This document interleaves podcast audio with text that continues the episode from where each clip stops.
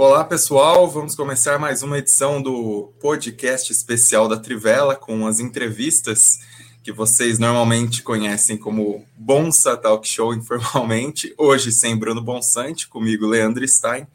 É, com Matias Pinto, tudo certo, Matias? Tudo tranquilo com você? Salve, Stein. Prazer estar aqui tocando essa bola. E hoje vamos fazer um podcast de novo sobre um livro e um livro de contos muito interessante da editora Dolores, Elogio do Maracanazo, com o autor Vitor Hugo Ortega, que conversa conosco diretamente do Chile, um livro publicado originalmente em 2013, agora traduzido e publicado pela editora Dolores teremos cupons para os ouvintes da Trivela, para os leitores da Trivela que se interessarem em comprar o livro, e vamos fazer um bate-bola, não só sobre o livro, mas também sobre o 11 de setembro chileno, 11 de setembro de 1973, o dia do golpe que derrubou o Salvador Allende do poder, é, em que Pinochet começou sua ditadura e que tem uma relação muito grande com o futebol no dia, antes, depois então, vamos conversar sobre essa data, sobre esse momento histórico, que também está presente no livro. É, tudo certo, Hugo? Como é que você está? A gente vai fazer as perguntas em português, só para explicar para os ouvintes. As perguntas em português e o Vitor Hugo vai conversar com a gente em espanhol mesmo. Então, vamos fazer esse bate-bola bilíngue. Tudo bem, Vitor Hugo? Olá, como estão? Eh, muchas gracias por invitarme y por eh, el interés por el libro. Um saludo.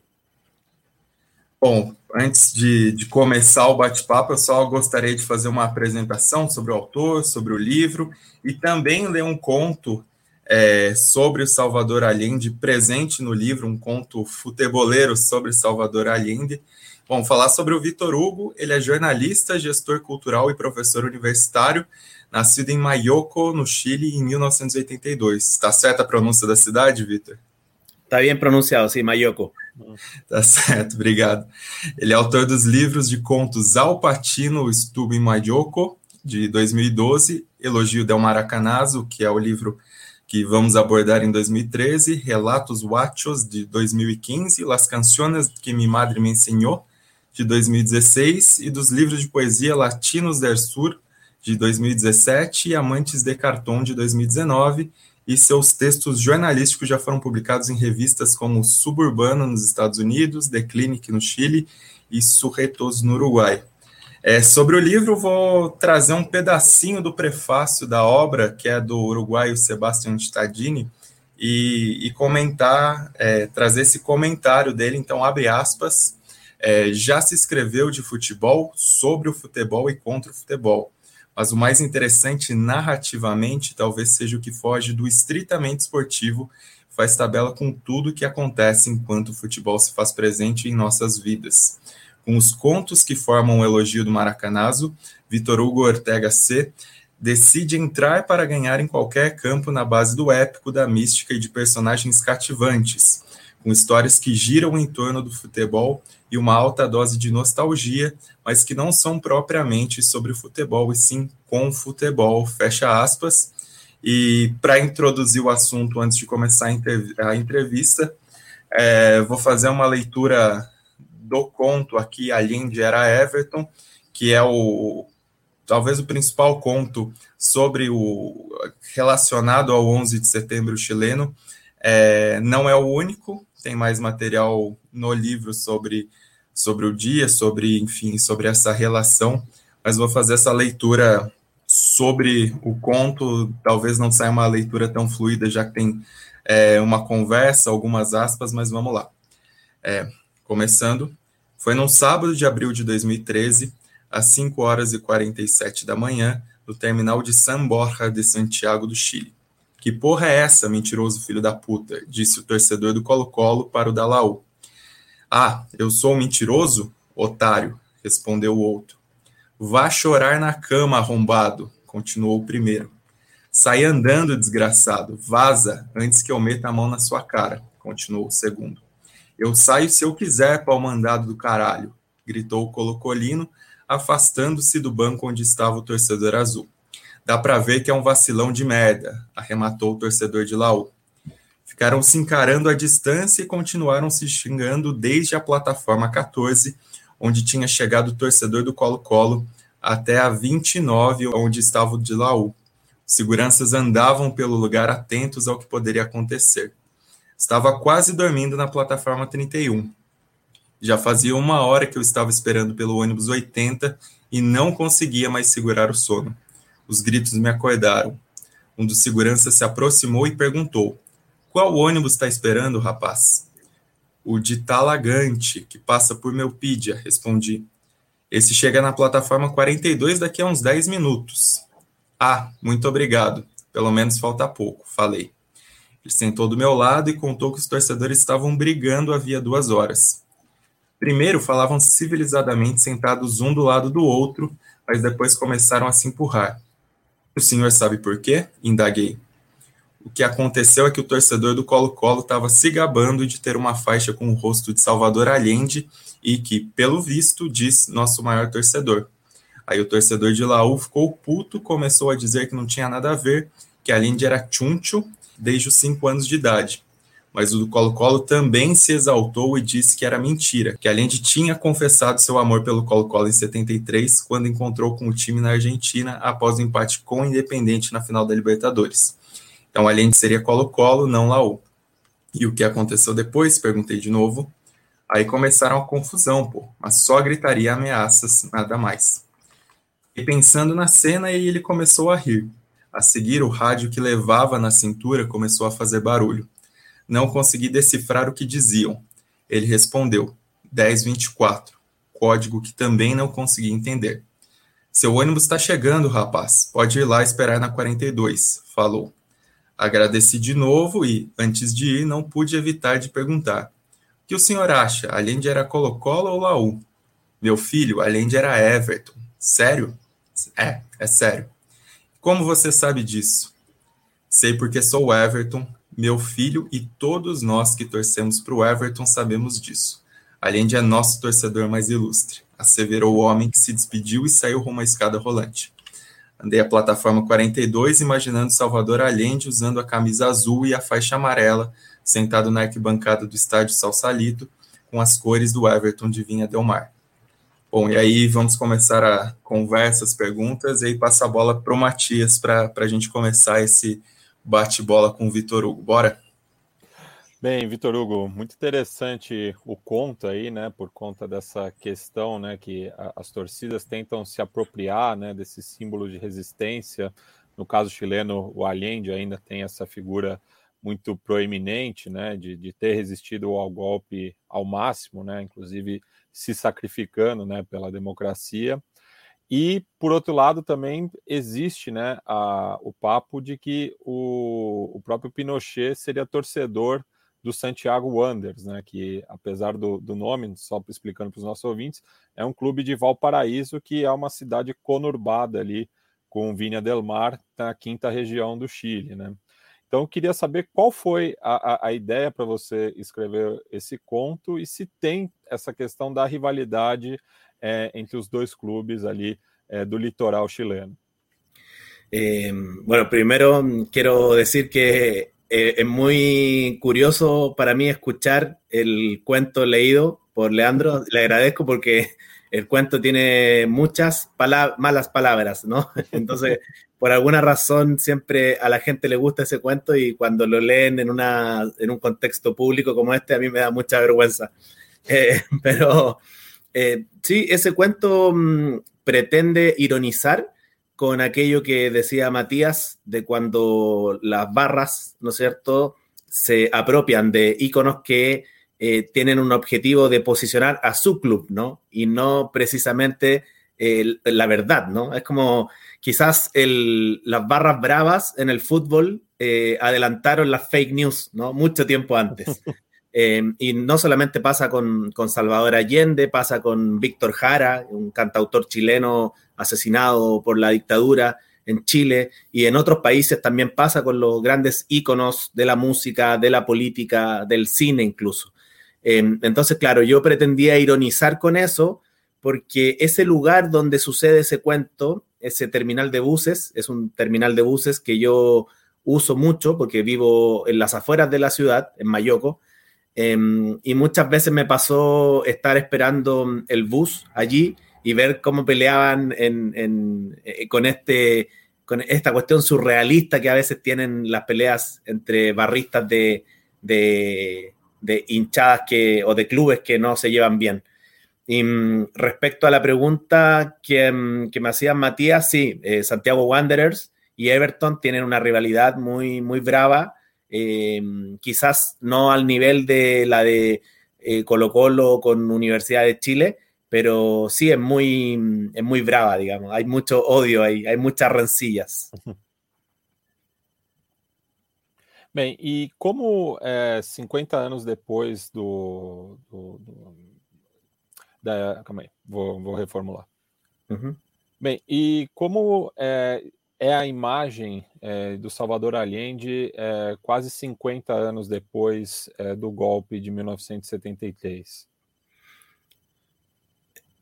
Creo que depende absolutamente de, lo que uno crea sobre la vida, sobre la política, sobre Chile. En mi caso, mm, yo siento una admira admiración por Salvador Allende, eh, admiración por su, por su coherencia política, por su retórica, por eh, muchas características que tenía eh, en su forma de ver el mundo en esa época.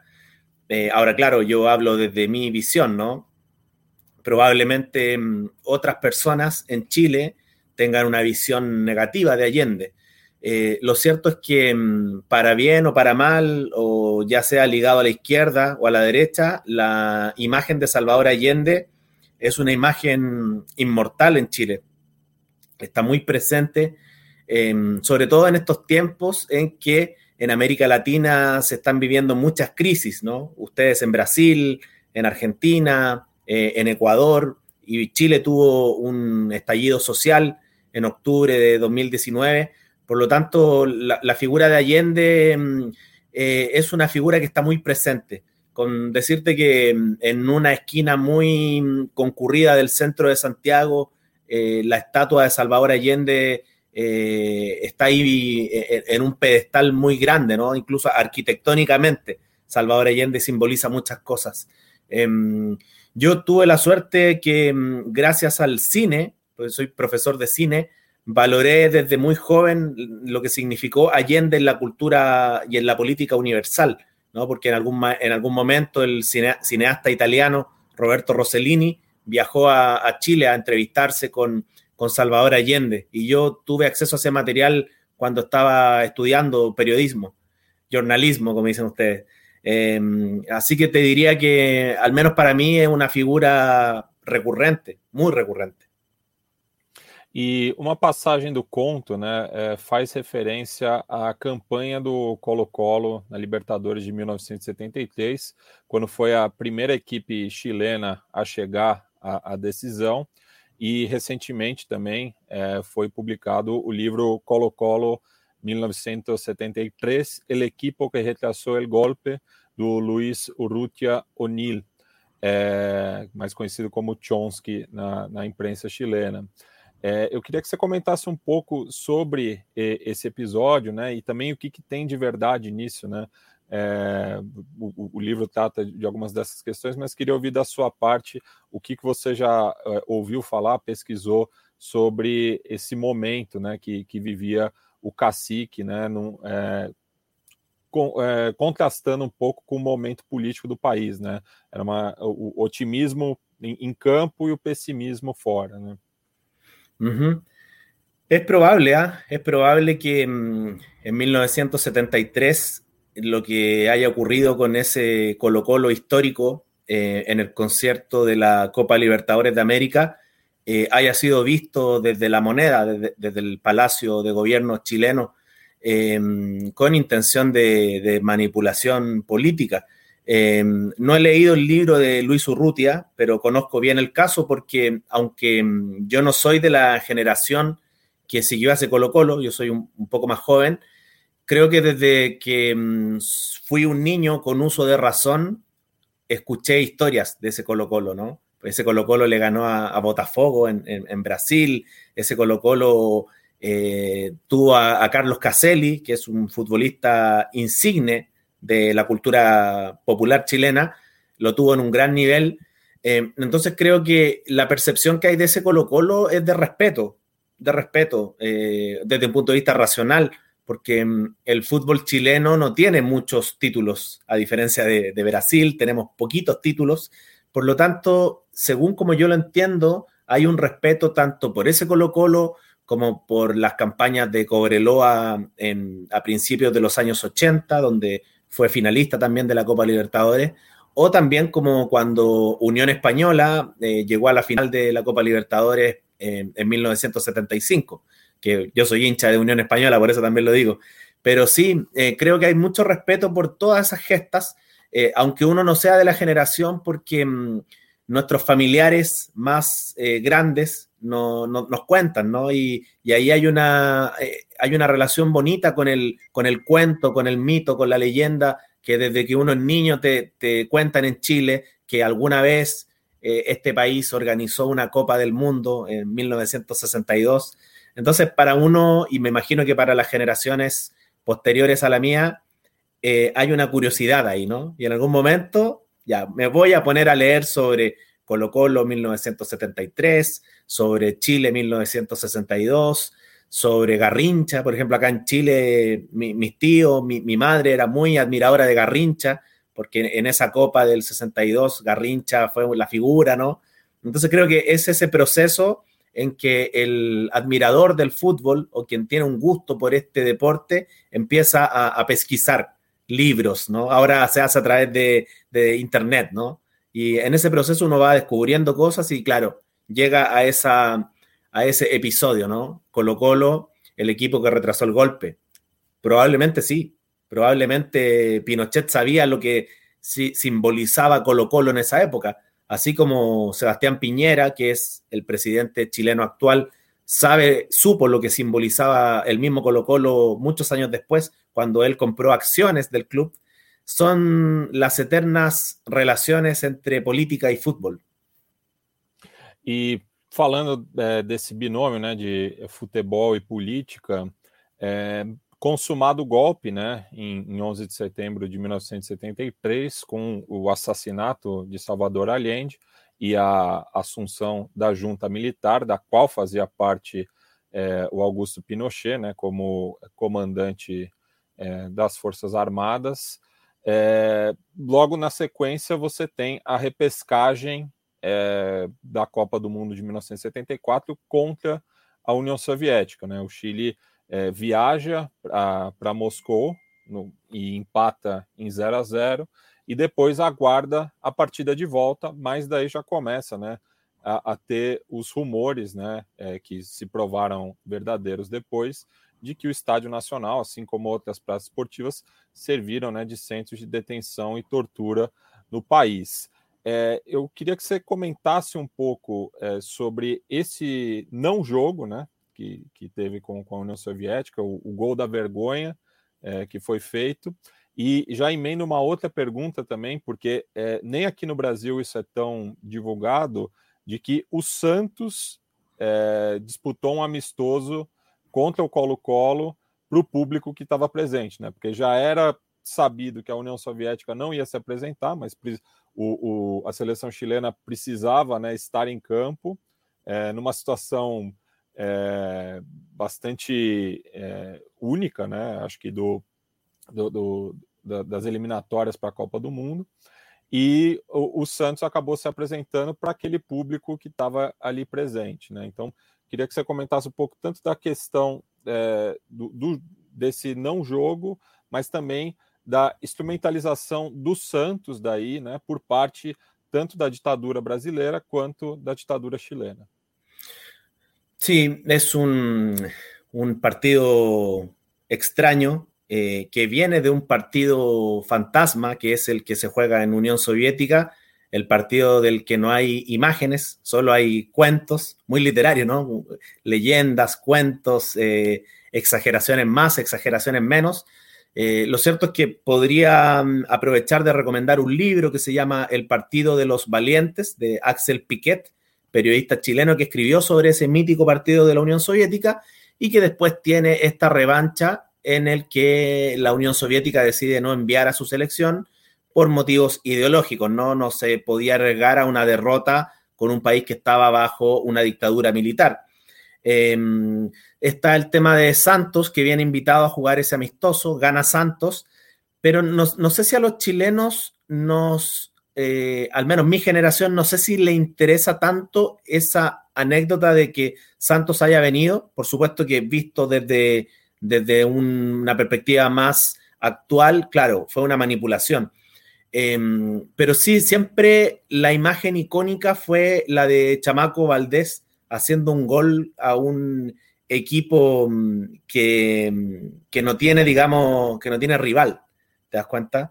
Eh, esa es la imagen que yo más retengo de, aquel episodio y mm, a mí me interesa mucho de esa eliminatoria algo que está vinculado a Brasil, que es cuando eh, Internacional de Porto Alegre le prohíbe a Elías Figueroa, eh, el, reconocido defensor chileno, le prohíbe viajar a la Unión Soviética y, Elías Figueroa se revela y, viaja igual.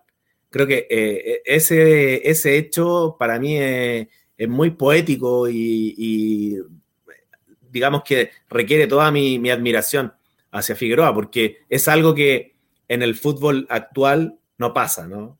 No pasa que Elías Figueroa, bueno, cuenta el mito popular que Elías Figueroa viajó desde Porto Alegre a Moscú casi con, una polera y con pantalón corto, ¿te das cuenta? Entonces, es muy interesante.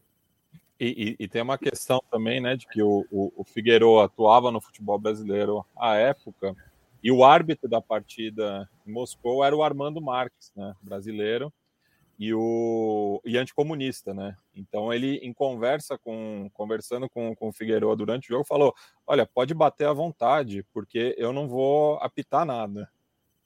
Claro. Sí, también, también está en, el, en, en ese libro que, que vuelvo a, a recomendar eh, El Partido de los Valientes de Axel Piquet. Muy buen libro. É, só para pontuar também sobre o jogo entre Chile e Santos, É, Para quem está ouvindo e quiser acessar na Trivela, a gente tem um texto. Se vocês procurarem 11 de setembro, Chile, Allende, é, Santos, enfim, vocês vão achar na busca do site um texto, inclusive assinado por Ubirata Leal, e ele conta um pouco é, do que aconteceu nesse jogo, mas o Pelé não jogou, é, era um desfalque do Santos, o Carlos Alberto Torres estava presente naquela partida e ele chega a comentar, inclusive, que ele não lembra de nada necessariamente fora do comum na partida que tenha marcado é, na, na mente dele, assim, na lembrança dele. Ele até disse que fez uma grande partida jogando no meio-campo porque não era algo comum a ele, mas ele não tem necessariamente uma, uma lembrança especial desse jogo, mesmo é, considerando né, que Estádio Nacional servia de prisão naquele momento, ele não chega a fazer um relato específico dessa relação política com a partida e que no fim das contas acabou servindo de certa maneira contra o Pinochet, né? Porque foi uma goleada do Santos, uma vitória muito contundente, mas acabou sendo um jogo de pano de fundo realmente diante do que aconteceu do WO sem a União Soviética e daquele ato simbólico, como o Vitor Hugo bem destacou. Claro, sí, seguramente si, si Pelé hubiera participado de ese partido, hubiera tenido más atención de, de, de los chilenos. E, Vitor Hugo, falando do, do, palco da partida, né, o Estádio Nacional, é, como que é a, a, relação do público chileno é, depois do, do, dos acontecidos, né, da, da, sua geração, que é, já passou a frequentar o estádio é, sabendo do, do, passado, né? Ou mesmo torcedores veteranos que, que deixaram de ir é, por, por não querer se lembrar, né, do, do, do que ali aconteceu. Uf, te, terrible. Eh, no, no, es algo común que el estadio más importante de un país haya sido centro de detención y de torturas y de muerte. De hecho, hay una, hay una anécdota importante. Cuando vino la selección de Francia, la campeona del mundo Francia, a la despedida de Iván Zamorano en el año 2001, em, recuerdo que Thierry Henry, Zidane, eh, Marcel Desailly eh, se les vio mucho fotografiando el estadio y declarando ante la prensa que, les parecía muy algo muy simbólico jugar un partido allí siendo que venían a la despedida de Zamorano. Y, creo que ese fue el momento en que muchos nos pusimos a pensar nuevamente en eso. En, oye, el Estadio Nacional, ¿verdad que tiene esta importancia histórica? Que claro, a veces en esa época, año 2001, eh, de tanto partido que uno ve, tanto fútbol, a uno se le olvida, ¿no? Pero claro, eh, es terrible que haya sucedido aquello Mm, y, nos genera una relación de, amor y odio con, el Estadio Nacional, porque también los chilenos, eh, el Estado chileno tiene una deuda muy grande con el patrimonio. Y yo veo, por ejemplo, eh, la forma en que es cuidado los estadios, la forma en que son cuidados los estadios en Argentina, em, el centenario en Montevideo, eh, y acá el, Estadio Nacional es un, estadio tan simbólico, pero creo que se le podría sacar mucho más partido desde el punto de vista de la memoria, desde el punto de vista de, que pueda existir ahí algo que cuente esa historia oculta y que no, no sea solamente una, una discusión o un diálogo que se establezca eh, desde, lo externo, ¿te das cuenta? Eh, eso es algo que a mí me pasa con el Estadio Nacional porque además de, aquello que ocurrió, el Estadio Nacional fue el lugar en donde se jugó una final de la Copa del Mundo. Muy importante para los brasileños, ¿no? Porque ganaron un mundial ahí, un mundial, que fue un mundial importante para Brasil, el de 1962. Em, entonces creo que mm, se han tomado algunas decisiones sobre el Estadio Nacional que a mí no son las que más me gustan. Por ejemplo, se, se achicó su aforo eh, antiguamente el estadio tenía capacidad para 70 mil, 80 mil personas. Después se achicó el aforo a casi 50 mil. Después se aumentó, ahora después se achicó. Entonces, creo que eh, falta una óptica más especializada eh, y más estratégica frente a un estadio que es de los más importantes de América Latina. É, Vitor Hugo, eu queria que você falasse um pouco é, daquele pedaço preservado do Estádio Nacional que mostra um pouco é, a estrutura do estádio no momento em que ele servia de prisão. Aqui no Brasil, pelo menos, isso geralmente é, essa imagem, esse trecho do Estádio Nacional, ela tem uma representatividade muito forte para os torcedores e a gente costuma até aplaudir essa iniciativa que existe no Chile é, por ser realmente um, um, sinal claro da relação com o futebol e com a história política, algo que não existe aqui no Brasil, né? Por exemplo, a gente teve também estádio usado de prisão e a maioria das pessoas não sabe. Por exemplo, o Caio Martins, estádio, estádio menor do Botafogo, ele foi prisão e, e não é muito discutido. Queria saber um pouco como é a relação é, dos próprios chilenos com, com esse trecho do estádio, com essa maneira como é, tentam preservar um pouco essa memória histórica do Estádio Nacional em si. Uh Sí, es una, es una relación eh, Leandro, porque sabemos de las malas que han ocurrido allí eh, y al mismo tiempo es el lugar que le ha dado más alegrías a, Chile. Eh, ganó su Copa América ahí, ¿no? Eh, en un estadio en el que nunca ganaba nada, ¿no? Durante mucho tiempo los equipos chilenos no ganaban cosas en el Estadio Nacional. Entonces se, dijo durante muchas décadas que el Estadio Nacional tenía una cosa maldita, ¿no? Y en esa cosa maldita que tenía era no solamente el perder partidos de fútbol importantes, sino que eh, también lo ocurrido con las víctimas de la dictadura chilena. Eh, y por eso eh, también te decía esto del mal manejo arquitectónico que tiene el estadio de manipularlo, de cambiarle el nombre, de achicar su aforo, de agrandar su aforo. Yo siempre he pensado, me gustaría que en algún momento alguien tomara decisiones eh, un poquito más inteligentes y patrimoniales respecto al que es el estadio más importante de Chile. Hace un tiempo estuve en Ciudad de México, conocí el Estadio Azteca y a nadie se le ocurriría que el Estadio Azteca tuviera malos manejos, ¿no? El, Estadio Azteca está muy bien cuidado, ¿no? Eh, no está rayado. Eh, hay, un, hay una relación que tienen los distintos pueblos latinoamericanos con su patrimonio que probablemente se vea reflejado en cómo está su principal estadio. Yo soy un convencido de eso. Los uruguayos con su centenario, los eh, argentinos con, sus estadios de la capital. Eh, me imagino que también pasa en Brasil, ¿no? Con los estadios importantes de, de sus respectivos estados.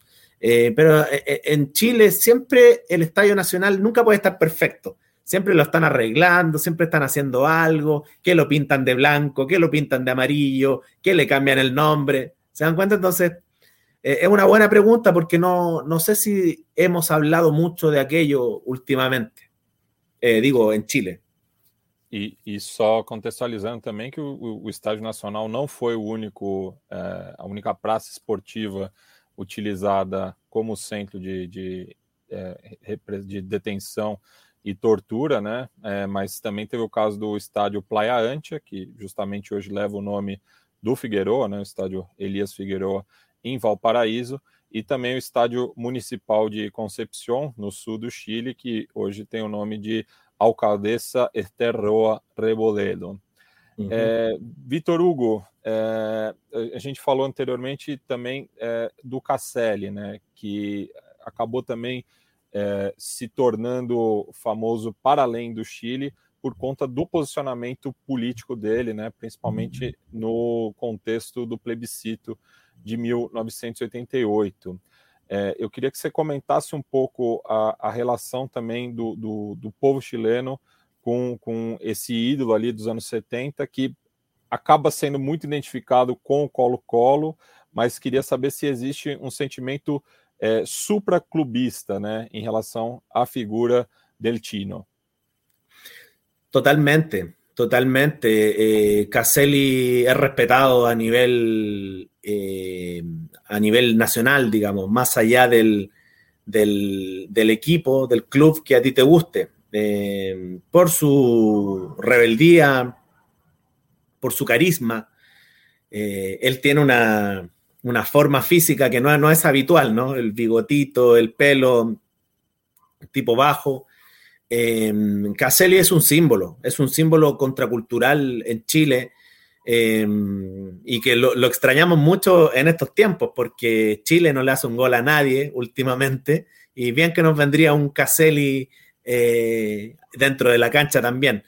Pero mm, respondiendo a la pregunta, sí, eh, es un símbolo eh, que mm, ha sido muy valorado también, yo creo, desde, la, desde el momento en que los chilenos más jóvenes eh, descubrimos y han descubierto que Carlos Caselli es una figura contracultural del fútbol valorada desde el extranjero. No olvidar que Carlos Caselli es eh, protagonista de un documental junto a Eric Cantona, eh, que ha sido visitado por investigadores de distintas partes del mundo, por su vinculación, su no vinculación con Pinochet, ¿no? por su participación en la franja del plebiscito para sacar a Pinochet, en donde salía su, madre, ¿no? Em, entonces creo que él representa un tipo de futbolista que también está en, escasez en la actualidad. No hay un, algo homologable a, lo que representaba Carlos Caselli. Me cuesta mucho, a mí me lo preguntaron hace un tiempo, ¿quién sería el Caselli actual eh, por esa reivindicación de la dignidad, no, no, sé si hay uno, no sé si hay uno. Em, quizás los chilenos no lo valoran todo lo que se quisiera porque Caselli es una figura que durante mucho tiempo estuvo en la televisión, entonces me, parece que cuando tú ves a un futbolista que está todo el tiempo en televisión, como ocurrió hace unas décadas, le pierde un poco el nivel de simbolismo que tiene, ¿no? Pero basta que cobre importancia en el extranjero para que uno diga, ah, mira, Caselli es importante, ¿no? E, inclusive, ele esteve presente aqui em São Paulo no Cinefute em 2013 para o lançamento do Rebeldes do Futebol é, na, na ocasião, né, em 2013, eu tive felicidade de é, conhecê-lo, né, dar um, um aperto de mão, tirar uma foto. Mas, para além do, do Casselli, né, que acaba sendo reconhecido inter, internacionalmente, é, eu queria saber se é, existem outros jogadores né, que se posicionaram à sua maneira, ou mesmo clubes né, que acabaram sendo é, contrários à, à, ditadura, se posicionaram contra é, e sofreram represálias. É, como que é esse momento, né? Porque a, a impressão que se tem aqui do Brasil, e até pela própria lógica que a ditadura brasileira seguiu, é de que o, o, a instrumentalização do futebol por parte do governo militar se deu através dos campeonatos, né? É, aumentando o número de vagas, tentando abranger todo o território nacional. É algo que aconteceu no Brasil, também no Chile, então queria que você falasse um pouco sobre esse momento. Eh, me, me, pregunta si, si, veo a algún futbolista que se pueda parecer a, a aquello que representaba a Caselli. Eh, é, na, na, época mesmo, na, na, na época. De, de, essa mesma época? Dessa mesma época, mas que acaba ficando restrito ao Chile. Não acaba não, não a, a fama não acaba atravessando as fronteiras como no caso dele. Mm, no, no, sinceramente no. porque mmm, lo que pasa es que se unen muchos conceptos para que Caselli tome esa fuerza, ¿no? Eh, es lo que pasa dentro de la cancha, es lo que pasa fuera de la cancha, es su, su forma de ver el mundo, su relación con Salvador Allende, su relación con la dictadura, el hecho de que su madre haya estado involucrada en, en atentados eh, contra los derechos humanos eh, es esa mezcla de, de, cuestiones alusivas a su vida como deportista, no la veo en ningún otro. Ahora, hay algunos futbolistas de los que mm, uno admira algunas cosas, ¿no? Porque el fútbol es una industria tan grande que cuando aparece un futbolista que es bajo perfil, que es, más bien centrado o que tiene algunas opiniones que van en contra de la mayoría, uno dice, oye, este tipo, este tipo es interesante, ¿no? Tiene una, mirada interesante sobre la vida. Pero claro, resulta que en otros ámbitos eh, no, tienen esas mismas eh, perspectivas caselianas, pues si le podemos llamar así, ¿no? Entonces, no, no te diría que es un futbol, futbolista muy único, eh, Caselli, en ese contexto, muy único. Y en relación a los clubes, En relación a los clubes, eh, de esa época no sé. Ahora, actualmente, a mí hay un, hay un futbolista de la selección chilena que jugó en Brasil, que a mí me parece que es un tipo que tiene una mirada muy interesante sobre el fútbol. Eh, más, no sé si políticamente ha sido tan explícito, pero siempre se ha cuidado de no meter la pata, se dice en Chile. No sé si existirá una versión de ese dicho en, en portugués, sí. meter la pata, que es eh, Charles Aranguis, que jugó en, en, en el Inter de, de Porto Alegre, eh, guardando las proporciones, ¿no? Es otra época, son otros tiempos, pero una vez leí una entrevista a Aranguis y dije, oye, qué tipo más inteligente, lo, tiene todo claro, firmó un acuerdo con su club, el, Leverkusen, por 10 años, cuando tenía ofertas de la Roma, eh, de otros equipos que en apariencia son más importantes, eh, siempre ligado a, su comuna acá en Chile, a, su localidad, Puente Alto, eh, tipo muy bajo perfil, con opiniones muy centradas eh, a propósito del estallido social, siempre hablando de, de, lo que era su propia percepción, eh, dándole mucho espacio a, al lugar de donde él proviene, no siendo un desclasado, ¿no? Me llamó la atención. Creo que Charles Aranguis es un futbolista atípico para estos tiempos. No, no al nivel de Caselli, pero es, es muy interesante cómo él mira las cosas. Yo le, le recomiendo a, a quienes eh, estén siguiendo este podcast y a ustedes mismos que le echen un vistazo a, Aranguis. A mí aparte me gusta mucho él como futbolista, pero un tipo muy, muy, muy inteligente. É, da, da, minha parte, eu, admiro bastante o, o BCJU também. Acho que é um. Também, também, um, sim. Um cara diferenciado também é, no meio, né? Sí, eh, tiene, tiene, una, claro, sí es verdad, se, se me estaba olvidando, sí, Bosellur tiene una participación política, eh, ha tenido, eh, pertenece a un conglomerado político, es simpatizante de algunas causas eh, de izquierda. También sí. Eh, y el resto no, no veo a otro. Eh, no, estoy pensando. Um, no. Ainda tratando né, já da, do período da, da redemocratização, e você acabou citando também o estagido social, né, que começou em 2019 e hoje é, consegue essa grande vitória, né, que é a Constituinte, que agora está começando seus trabalhos eu queria que você tratasse um pouco dessa relação também com o, o, o, futebol, né? A partir ali do começo dos anos 90 até os dias de hoje, é, como que a, a política é, e o futebol se encontraram após a ditadura. Esa, esa es una época que, que conozco bien porque eh, fui niño eh, cuando volvió la democracia. Yo nací en el año 82 Por lo tanto, en el 90, 91, 92 eh, fui al, al, estadio por primera vez, seguía los partidos por la radio, por la televisión, coleccionaba el álbum de, del campeonato chileno, el álbum del mundial, etc.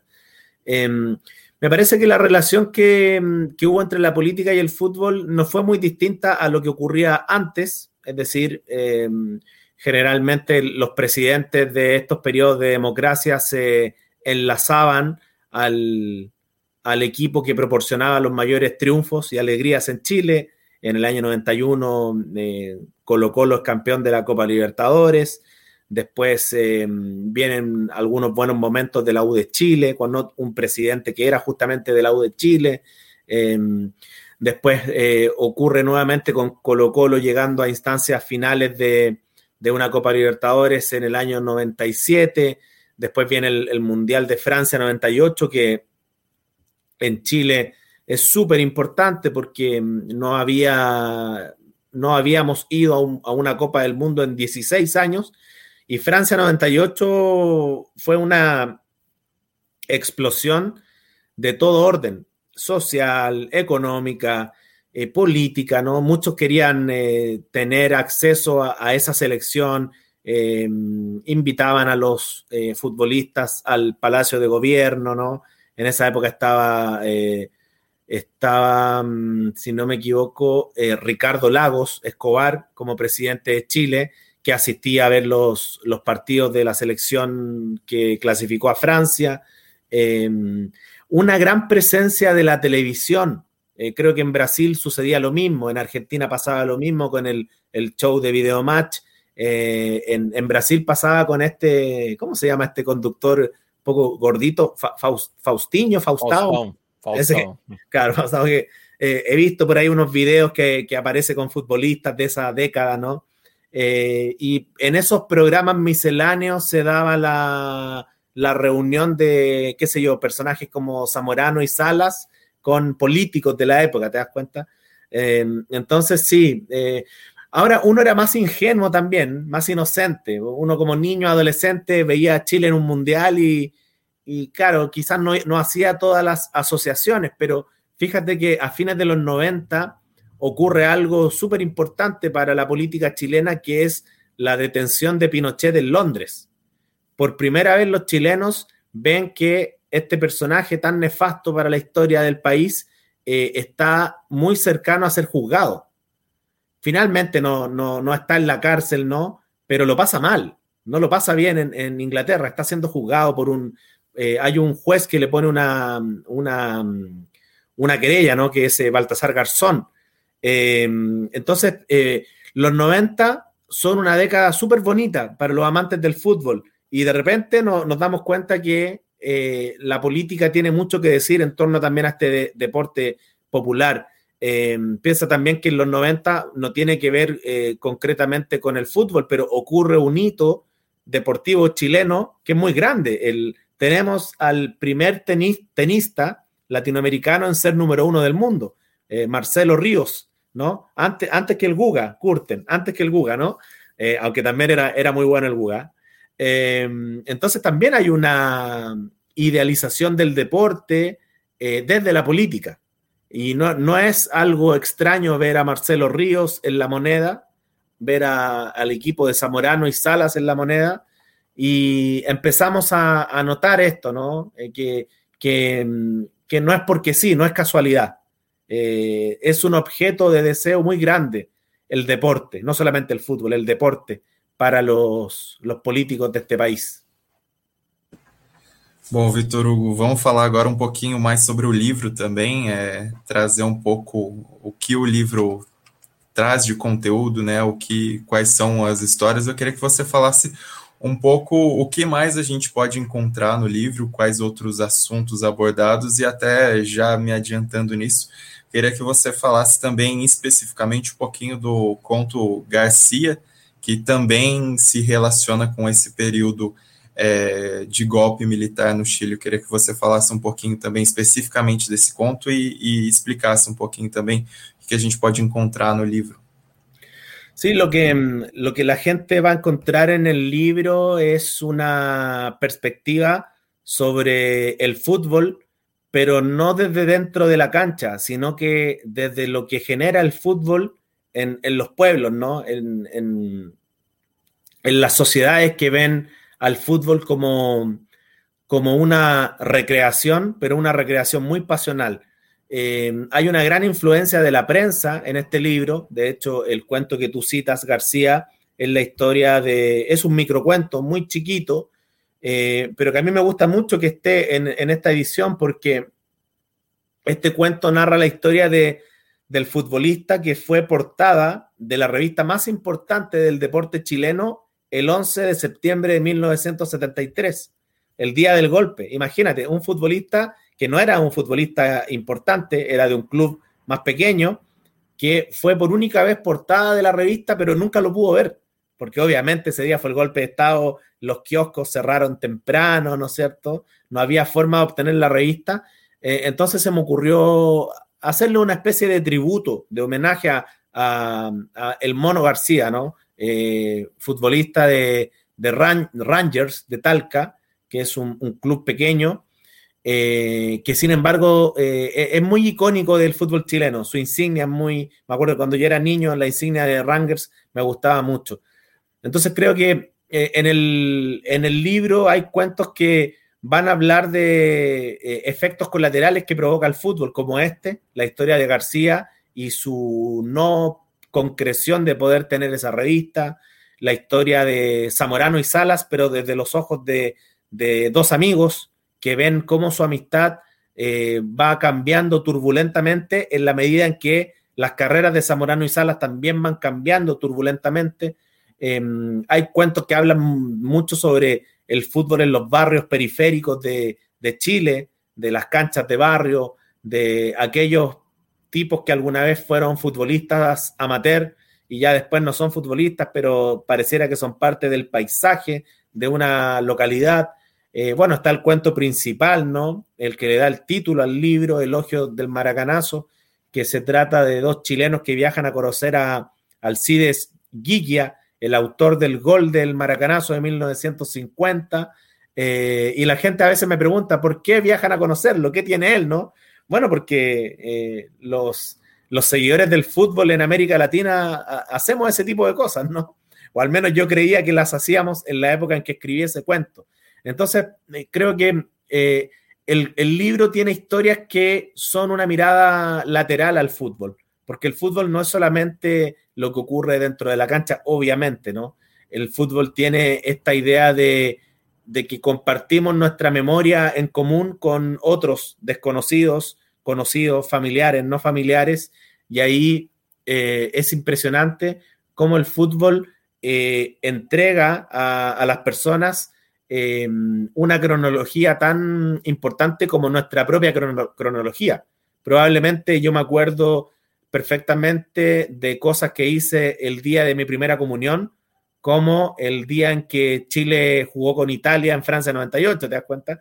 O el día que se casó mi primo, ¿no? Son fechas que uno las podría meter en la misma bitácora junto a las fechas importantes familiares, ¿no? El día, quizás para los argentinos, el día que Maradona hizo el gol ante los ingleses, el día que Brasil ganó eh, la Copa 2002, que de hecho siempre me acuerdo de esa, de esa final contra Alemania, porque ese día en Chile fue la famosa mm, intervención fotográfica de Spencer Tunick, el fotógrafo que sacaba fotos a la gente desnuda en las calles. No sé si fue a Brasil también, Spencer Tunick, ¿no? ¿no? ¿No les suena? Bueno, el día que Brasil jugaba la final contra Alemania en Corea-Japón, había un montón de chilenos eh, desnudos corriendo por la ciudad que se perdieron la final del Mundial. É, eu queria que você falasse também se teve alguma intenção, mas é, sim, sinto muito no livro um pouco de viagem pela América do Sul, é, talvez pela impressão do conto principal. Mas queria saber se você teve realmente essa intenção de, de fazer uma viagem um pouco maior e abarcar um pouco mais o futebol da América do Sul e como você sente também essa relação com a sociedade, assim, com, com a vivência do futebol que a gente tem aqui na América do Sul, se isso acabou norteando a escrita do, do livro. Eh, la verdad es que no. Eh, el viaje que hacen esos chilenos a conocer a Alcides Guilla es un viaje que hice yo. Es un, ese cuento está basado eh, en hechos reales. Eh, y creo que eh, eh, cuando el libro se empezó a escribir hace mucho tiempo, las historias fueron encontrándose, ¿no? casualmente también, porque digamos que a todos los sudamericanos nos interesan cosas muy parecidas, ¿no? El maracanazo de 1950 es un tema de interés para cualquier persona interesada en el fútbol, porque es algo enciclopédico uno lo mira desde la hora y como, ¿cómo Uruguay le gana un mundial a Brasil? Quiero saber más de eso, ¿no? Claro, el tema es que yo con un amigo quisimos hacer ese viaje a conocer a Guilla y cuando yo hice ese viaje yo no tenía idea que iba a terminar escribiendo un libro de fútbol, ¿no? Solamente habían, qué sé yo, ideas vagas. Pero mm, eh, creo que el libro eh, cuenta una cuestión muy latinoamericana y el latinoamericano, eh, el sudamericano, eh, es mucho de, conocer lo que pasa en otras partes del continente, ¿no? Porque estamos todos marcados por las mismas costumbres, por tradiciones similares y la forma, la forma de ver el, mundo eh, es muy parecida, ¿no? Es muy parecida. Creo que cuando murió Maradona nos dimos cuenta de eso. Lo que provocaba Maradona en Sudamérica, en México, en Italia, era diferente a lo que provocaba Maradona en otros países, ¿no? Eh, entonces tenemos, estamos criados bajo ciertos cánones que nos hacen ver el fútbol como algo que no solamente es entretención, sino que también es parte de cómo se conforma nuestra propia cultura e identidad. De eso creo que, que versa mucho el, el libro. Bom, e agora uma última pergunta. Chamo aqui o Raul Andreucci, que tá, é o editor do livro, estava acompanhando com a gente a gravação. E uma coisa que me chamou bastante atenção na apresentação, achei bastante curiosa, é, é a discussão sobre a, a tradução de um, de um, conto sobre o Maracanazo para o Brasil. Eu queria que vocês falassem um pouco como é que foi essa conversa e mesmo a ideia de traduzir o livro é, para o Brasil, para o português, como é que foi essa conversa entre vocês. Quer começar, Vitor? Raul, por favor. Tá, bom, é, obrigado pelo, pelo convite, estou participando aqui, acompanhando nos bastidores, mas é sempre bom estar com o Stai, que está se tornando um grande amigo nesse mundo do futebol, e também o Matias, que eu admiro antes mesmo de ter a editora, né, assim como eu admiro a, a Trivela, né, e a gente já esteve junto quando eu lancei a Selva do Futebol, e vocês todos sempre apoiam com muito carinho as publicações independentes de futebol, então é sempre bom deixar isso registrado aqui, que é muito importante para as editoras como a Dolores, como a Grande Área, como a Corner, todas que estão tentando criar esse, essa cena né, de literatura de futebol que é importante também para a gente curtir, pensar e viver o futebol de outras maneiras. Agora, sobre a, a questão né, desse texto de apresentação que eu escrevi pro livro do Vitor, do Elogio do Maracanaço, é, porque eu acho que foi algo que ficou muito com uma expectativa, uma dúvida entre nós dois, né? É, sobre o que os brasileiros achariam é, de um livro com esse, esse nome, né? Maracanaço, né? Na, na capa, né? No título, né? Porque é o nome do conto, mas também acompanhado da palavra elogio, né? É, é, que não é algo também muito comum que a gente usa aqui no Brasil, né? Elogio a alguma coisa, né? Parece um, é um título que lembra coisa, uma coisa antiga, assim, né? Como se fosse uma ode a algo, a algo né? Um, uma homenagem a algo, né?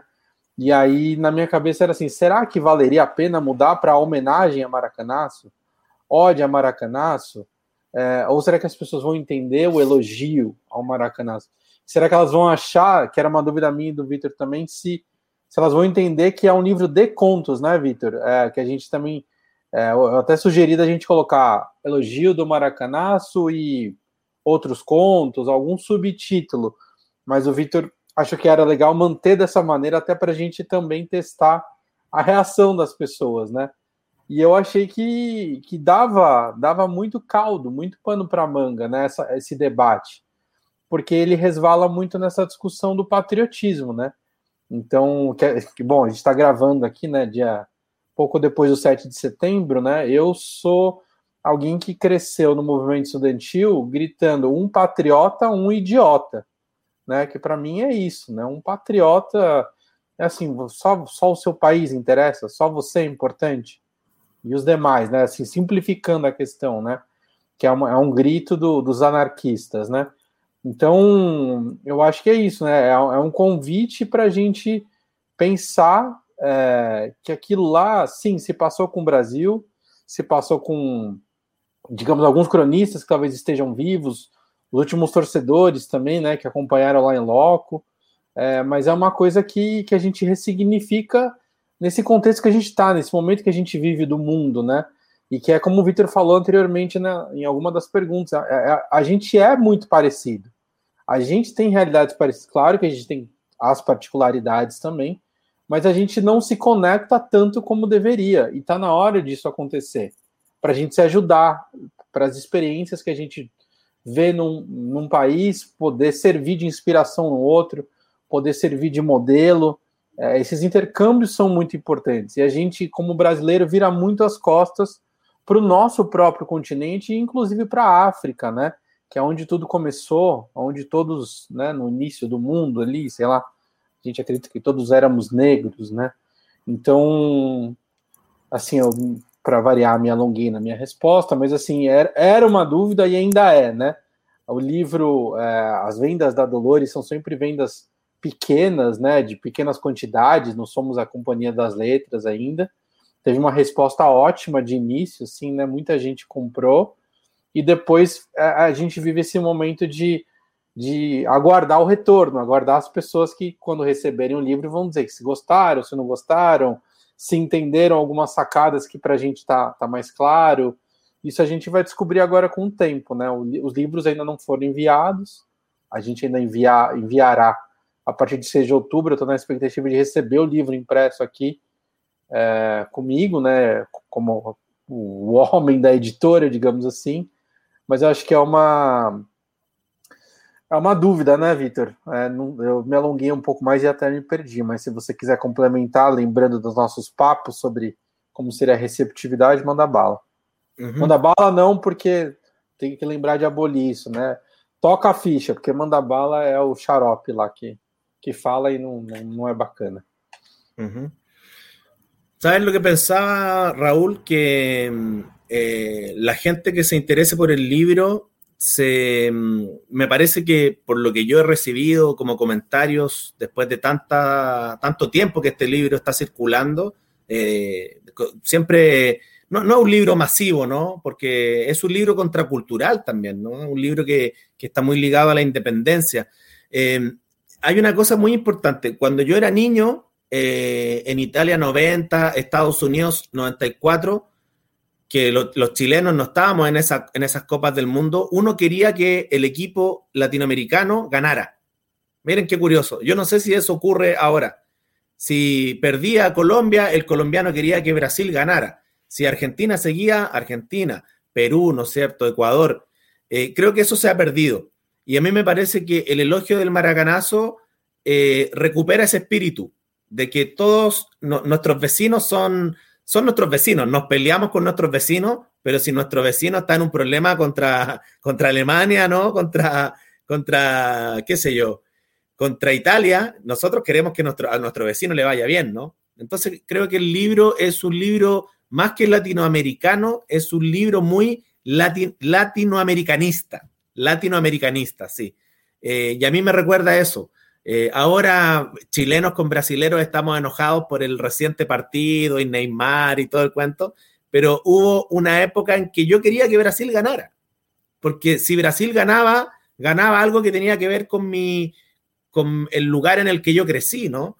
Y gracias a este libro y a la literatura yo me he dado cuenta que los chilenos tenemos mucho en común con los ecuatorianos, con los paraguayos, eh, los paraguayos, que son un pueblo tan bonito, ¿no? Que muchas veces en Europa confunden a Paraguay con Uruguay, pero Paraguay tiene toda una mística, ¿no es cierto?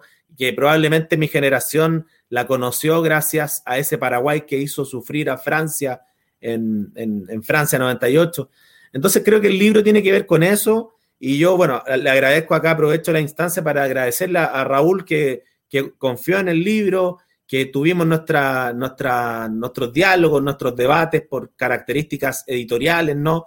Eh, y porque pienso que más allá del idioma, los brasileros y, y, el resto de los latinoamericanos que hablamos español somos muy similares, somos, somos vecinos que somos muy estrechos, ¿no? Eh, el idioma no, nos segmenta mucho. Eh, para mí es muy, es muy extraño que hayan contenidos culturales chilenos, argentinos, uruguayos que no sean apreciados en Brasil por una cuestión de idioma, porque tienen todas las características que probablemente harían que así fuera, ¿no? Por algo las telenovelas eh, brasileras se venden en todo el continente, ¿no? Y de hecho yo ahora las extraño. A mí, hablo por mí, las teleseries turcas no me importan nada. Yo quiero las telenovelas brasileras de, eh, ¿cómo se llama este actor del clon? Eh, se me olvida. Murilo Benicio. Yo quiero a Murilo Benicio, no quiero a un turco en, mi, televisor, por favor. Entonces creo que, el libro recupera esa, esa vinculación social, ¿no? Muy clase mediana, eh, muy ligada a los esfuerzos que, hacemos para poder pasarlo bien viendo un partido. Y Vitor Hugo, aproveitando só esse gancho para finalizar, eu queria que você comentasse sobre o mercado editorial chileno e daí também é, da América Hispânica é, em relação ao futebol. É, como que você vê esse intercâmbio, né? Se seu livro também é, esteve em outras partes antes de chegar no Brasil e como como que você avalia a produção chilena relacionada ao futebol?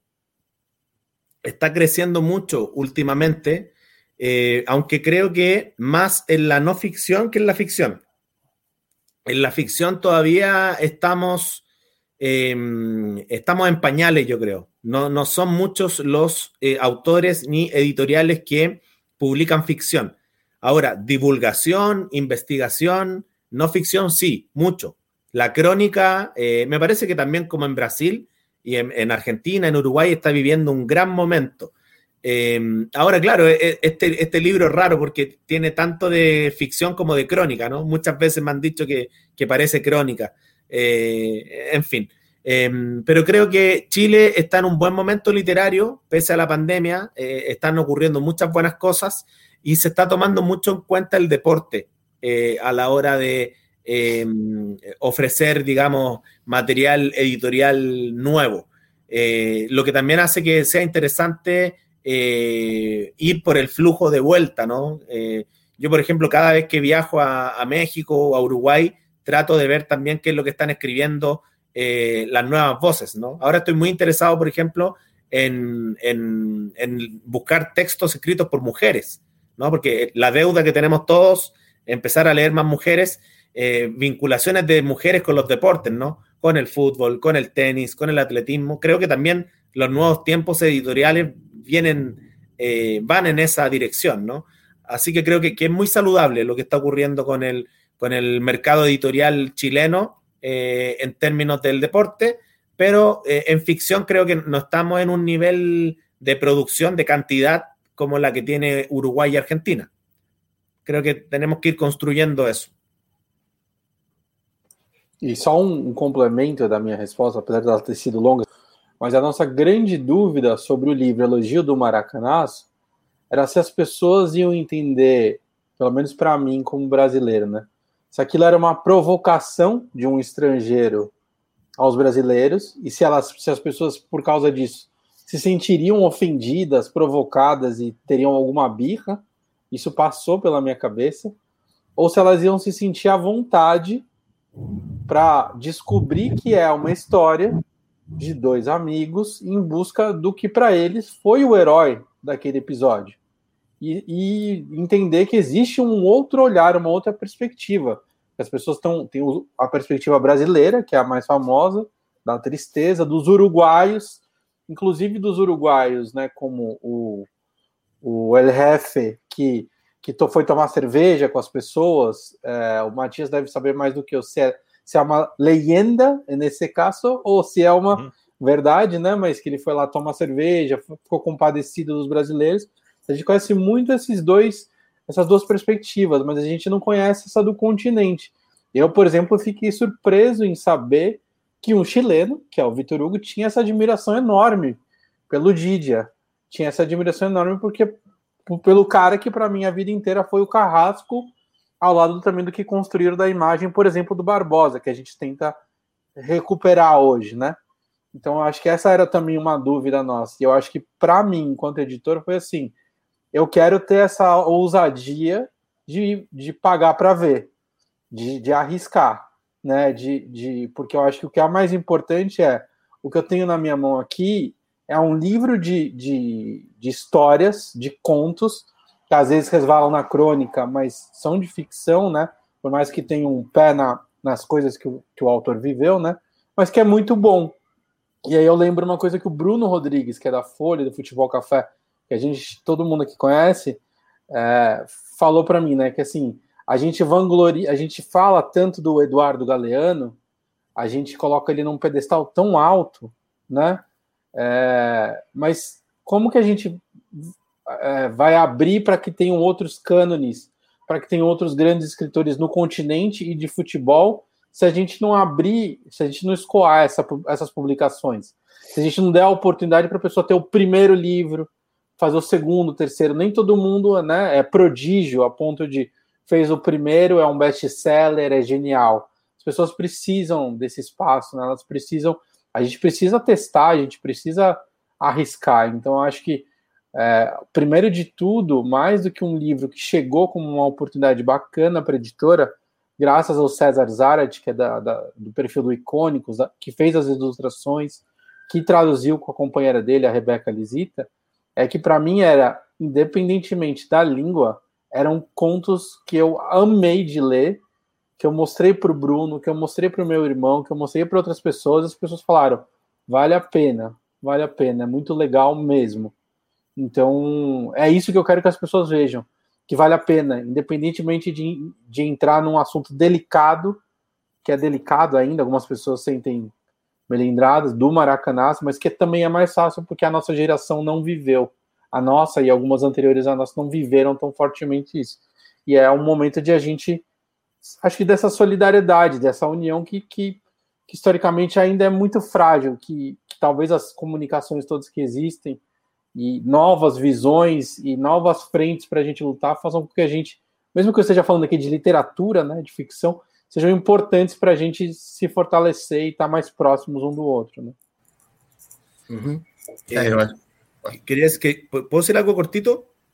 Claro, claro. Sí, que, mm, me, llama la atención también que, haya tan poco, eh, tan poca comunicación literaria entre Chile y Brasil, entre Brasil y el resto de Sudamérica. Eh, y que lo, conversamos con Raúl alguna vez de lo importante que sería que las editoriales empezaran a confiar en, proyectos de traducción para conocernos. Se nota que hay alguien que no está confiando en esa posibilidad porque lo voy a poner con un ejemplo del tenis, porque el tenis es muy popular también en Chile. ¿Cómo es posible que la biografía de Guga Kurten no esté traducida al español? ¿Cómo, los brasileños nunca pensaron que Guga Kurten no nos interesa a los chilenos, a los argentinos, a los uruguayos, a los paraguayos? Si el tipo fue el mejor tenista del mundo, le ganó una final de máster a, Sampras, ¿no? El, tipo es un ícono. Yo busqué ese libro por todas partes y, en algún momento supe, ¿no? Que ese libro no tenía una traducción al español. Entonces, quizás hay algo ahí en el mercado editorial eh, de Brasil que capaz que no tienen tanta fe en lo que podrían generar sus contenidos en el resto del continente, pero eh, hay, algo por, descubrir ahí. ¿ah? A lo mejor Raúl es uno de los que está tomando el riesgo y se va a encontrar con, una sorpresa, ojalá que así sea. É, e acho que é importante ressaltar essa relação é, com o Didi especificamente, algo que se sente também entre os próprios jogadores da Copa de 50, que existe um respeito mútuo, existe um respeito mútuo que é, sobrepõe o resultado da partida, e acho que é algo que precisa ser contado mais sobre a história, é, além da tragédia, né? Acho que isso fica claro no conto, acho que isso fica claro nos próprios relatos dos jogadores, né? E aí, falando, como o Raul mencionou, o, a, o depoimento do Obdúlio Varela, tem até a gente já fez a tradução disso na Trivela, ele contando o que aconteceu na Copa de, de 50, se alguém quiser procurar o Obdúlio Varela na Trivela, vai encontrar essa, essa relação. E acho que é importante também essa, essa reverência que existe sobre o Gigia, né? Porque é, até quando foi para escrever o obituário dele na Trivela, a gente ressaltou como ele era talvez o melhor carrasco que o Brasil pudesse ter, porque ele também era um cara que amava os brasileiros. E acho que é importante também ter essa perspectiva, além de Brasil e Uruguai, também ver qual a imagem do Gigia além dos dois países envolvidos e ver mesmo essa, esse sentimento de reverência, assim, entender melhor o personagem, além da, da história básica que geralmente é contada, de tragédia, de vilões, quando na verdade são seres humanos ali, tem uma, uma relação muito bonita dentro disso. É, acrescentar mais alguma coisa, Matias? Não, tô, tô contemplado é, e curioso aí para ler né, o, o livro e agradeço a generosidade do Vitor Hugo de estar tá trocando essa ideia com a gente aí. É, enfim, fica aqui o nosso agradecimento. Fazer agora o serviço, já que teremos descontos para os ouvintes da Trivela, teremos descontos para os leitores da Trivela e teremos o sorteio de uma edição do livro, graças ao Raul, teremos uma, um sorteio para os colaboradores da Trivela, para quem ajuda a Trivela no apoia-se.se ou apoia.se barra Trivela, teremos o sorteio de uma edição do livro. Então, vocês que quiserem comprar o livro, ficaram interessados, a pré-venda acontece atualmente no site dos parceiros do Ludopédio, é só acessar, é só acessar o ludopédio.org.br barra loja vocês vão encontrar rapidinho ali na home o elogio do Maracanaço. E os leitores da Trivela que quiserem usufruir desses 25% de desconto na compra do livro, é só digitar o código Allende, Allende com dois L's, só o sobrenome do presidente assassinado durante o golpe. É, vocês vão ganhar 25% de desconto a quem quiser comprar o livro a partir só, só basta ser. Esses não precisam apoiar, só ser ouvinte, só ser leitor da Trivela que vocês podem aproveitar o desconto. Bom, queria agradecer o Raul, primeiramente, pela oportunidade, pela, por é, amarrar essa conversa com o Vitor Hugo.